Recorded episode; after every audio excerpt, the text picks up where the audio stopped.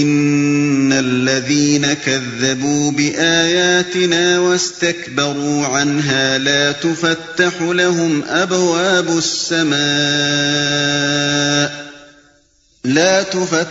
لهم ابواب السماء ولا يدخلون الجنة حتى يلج الجمل في سم الخياط وَكَذَلِكَ نَجْزِي الْمُجْرِمِينَ۔ یقین جانو جن لوگوں نے ہماری آیات کو جھٹلایا ہے اور ان کے مقابلے میں سرکشی کی ہے ان کے لیے آسمان کے دروازے ہرگز نہ کھولے جائیں گے، ان کا جنت میں جانا اتنا ہی ناممکن ہے جتنا سوئی کے ناکے سے اونٹ کا گزرنا۔ مجرموں کو ہمارے ہاں ایسا ہی بدلہ ملا کرتا ہے۔ لهم من جهنم مهاد ومن فوقهم غواش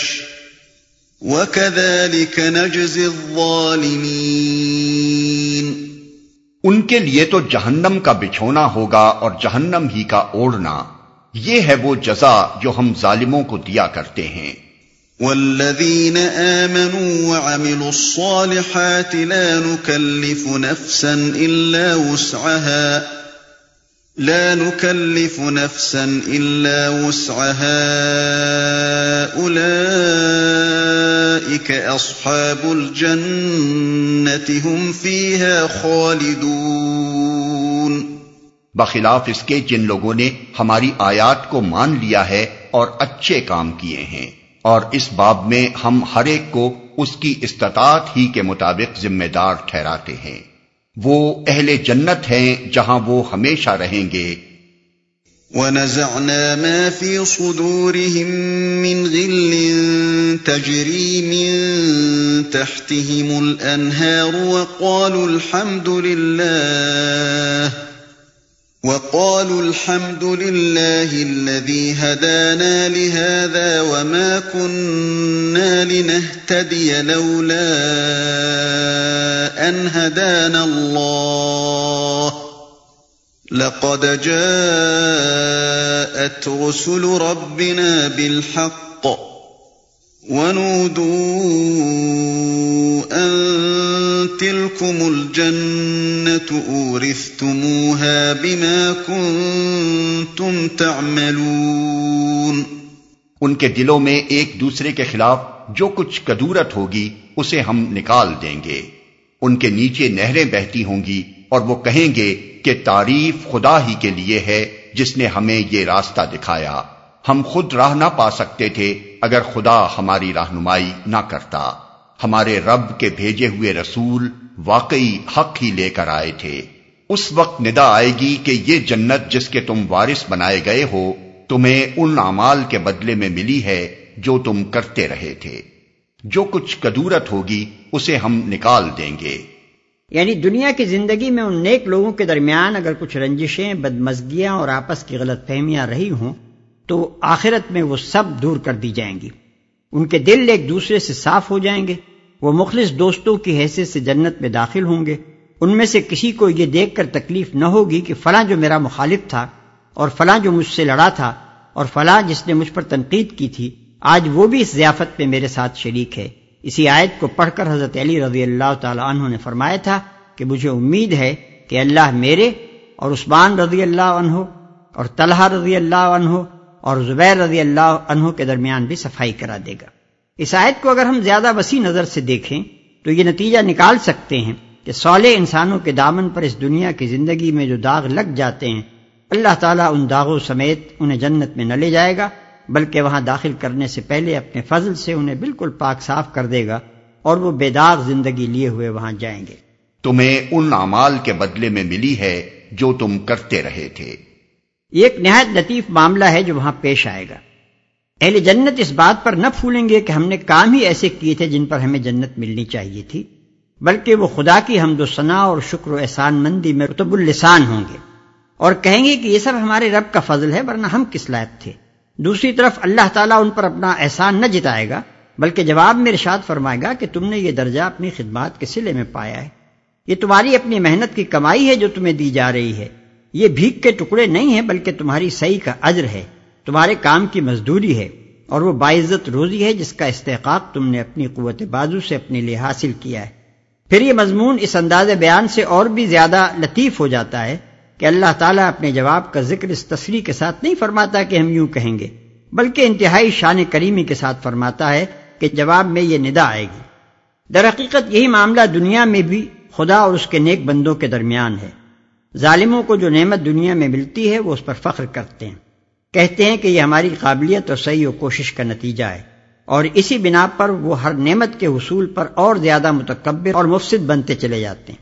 اس کے برعکس صالحین کو جو نعمت بھی ملتی ہے وہ اسے خدا کا فضل سمجھتے ہیں، شکر بجا لاتے ہیں، جتنے نوازے جاتے ہیں اتنے ہی زیادہ متواضع اور رحیم و شفیق اور فیاض ہوتے چلے جاتے ہیں۔ پھر آخرت کے بارے میں بھی وہ اپنے حسن عمل پر غرور نہیں کرتے کہ ہم تو یقیناً بخشے ہی جائیں گے، بلکہ اپنی کوتاہیوں پر استغفار کرتے ہیں، اپنے عمل کے بجائے خدا کے رحم اور فضل سے امیدیں وابستہ کرتے ہیں، اور ہمیشہ ڈرتے ہی رہتے ہیں کہ کہیں ہمارے حساب میں لینے کے بجائے کچھ دینا ہی نہ نکل آئے۔ بخاری و مسلم دونوں میں روایت موجود ہے کہ حضور صلی اللہ علیہ وسلم نے فرمایا، خوب جان لو کہ تم محض اپنے عمل کے بلبوتے پر جنت میں نہ پہنچ جاؤ گے۔ لوگوں نے عرض کیا، یا رسول اللہ صلی اللہ علیہ وسلم، کیا آپ بھی؟ فرمایا، ہاں میں بھی، اللہ یہ کہ اللہ مجھے اپنی رحمت اور اپنے فضل سے ڈھانک لے۔ وَنَادَى أَصْحَابُ الْجَنَّةِ أَصْحَابَ النَّارِ أَنْ قَدْ وَجَدْنَا مَا وَعَدَنَا رَبُّنَا حَقًّا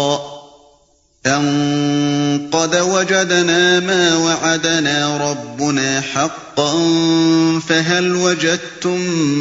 مَا وَعَدَ رَبُّكُمْ حَقًّا قَالُوا نَعَمْ فَأَذَّنَ مُؤَذِّنٌ بَيْنَهُمْ اللَّعْنَةُ اللَّهِ عَلَى الظَّالِمِينَ الَّذِينَ يَصُدُّونَ عَن سَبِيلِ اللَّهِ وَيَبْغُونَهَا عِوَجًا وَهُمْ بِالْآخِرَةِ كَافِرُونَ۔ پھر یہ جنت کے لوگ دوزخ والوں سے پکار کر کہیں گے، ہم نے ان سارے وعدوں کو ٹھیک پا لیا جو ہمارے رب نے ہم سے کیے تھے، کیا تم نے بھی ان وعدوں کو ٹھیک پایا جو تمہارے رب نے کیے تھے؟ وہ جواب دیں گے، ہاں۔ تب ایک پکارنے والا ان کے درمیان پکارے گا کہ خدا کی لعنت ان ظالموں پر جو اللہ کے راستے سے لوگوں کو روکتے اور اسے ٹیڑھا کرنا چاہتے تھے اور آخرت کے منکر تھے۔ وَبَيْنَهُمَا حِجَابٌ وَعَلَى الْأَعْرَافِ رِجَالٌ يَعْرِفُونَ كُلًّا بِسِيمَاهُمْ وَنَادَوْا أَصْحَابَ الْجَنَّةِ أَنْ سَلَامٌ عَلَيْكُمْ لَمْ يَدْخُلُوهَا وَهُمْ يَطْمَعُونَ۔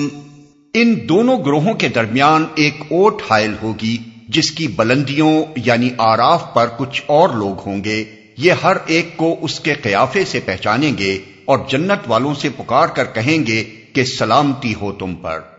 یہ لوگ جنت میں داخل تو نہیں ہوئے مگر اس کے امیدوار ہوں گے۔ یعنی یہ اصحاب الاعراف وہ لوگ ہوں گے جن کی زندگی کا نہ تو مثبت پہلو ہی اتنا قوی ہوگا کہ جنت میں داخل ہو سکیں، اور نہ منفی پہلو ہی اتنا خراب ہوگا کہ دوزخ میں جھونک دیے جائیں، اس لیے وہ جنت اور دوزخ کے درمیان ایک سرحد پر رہیں گے۔ وَإِذَا صُرِفَتْ أَبْصَارُهُمْ تِلْقَاءَ أَصْحَابِ النَّارِ قَالُوا رَبَّنَا لَا تَجْعَلْنَا مَعَ الْقَوْمِ الظَّالِمِينَ۔ اور جب ان کی نگاہیں دوزخ والوں کی طرف پھریں گی تو کہیں گے، اے رب، ہمیں ان ظالم لوگوں میں شامل نہ کیجیو۔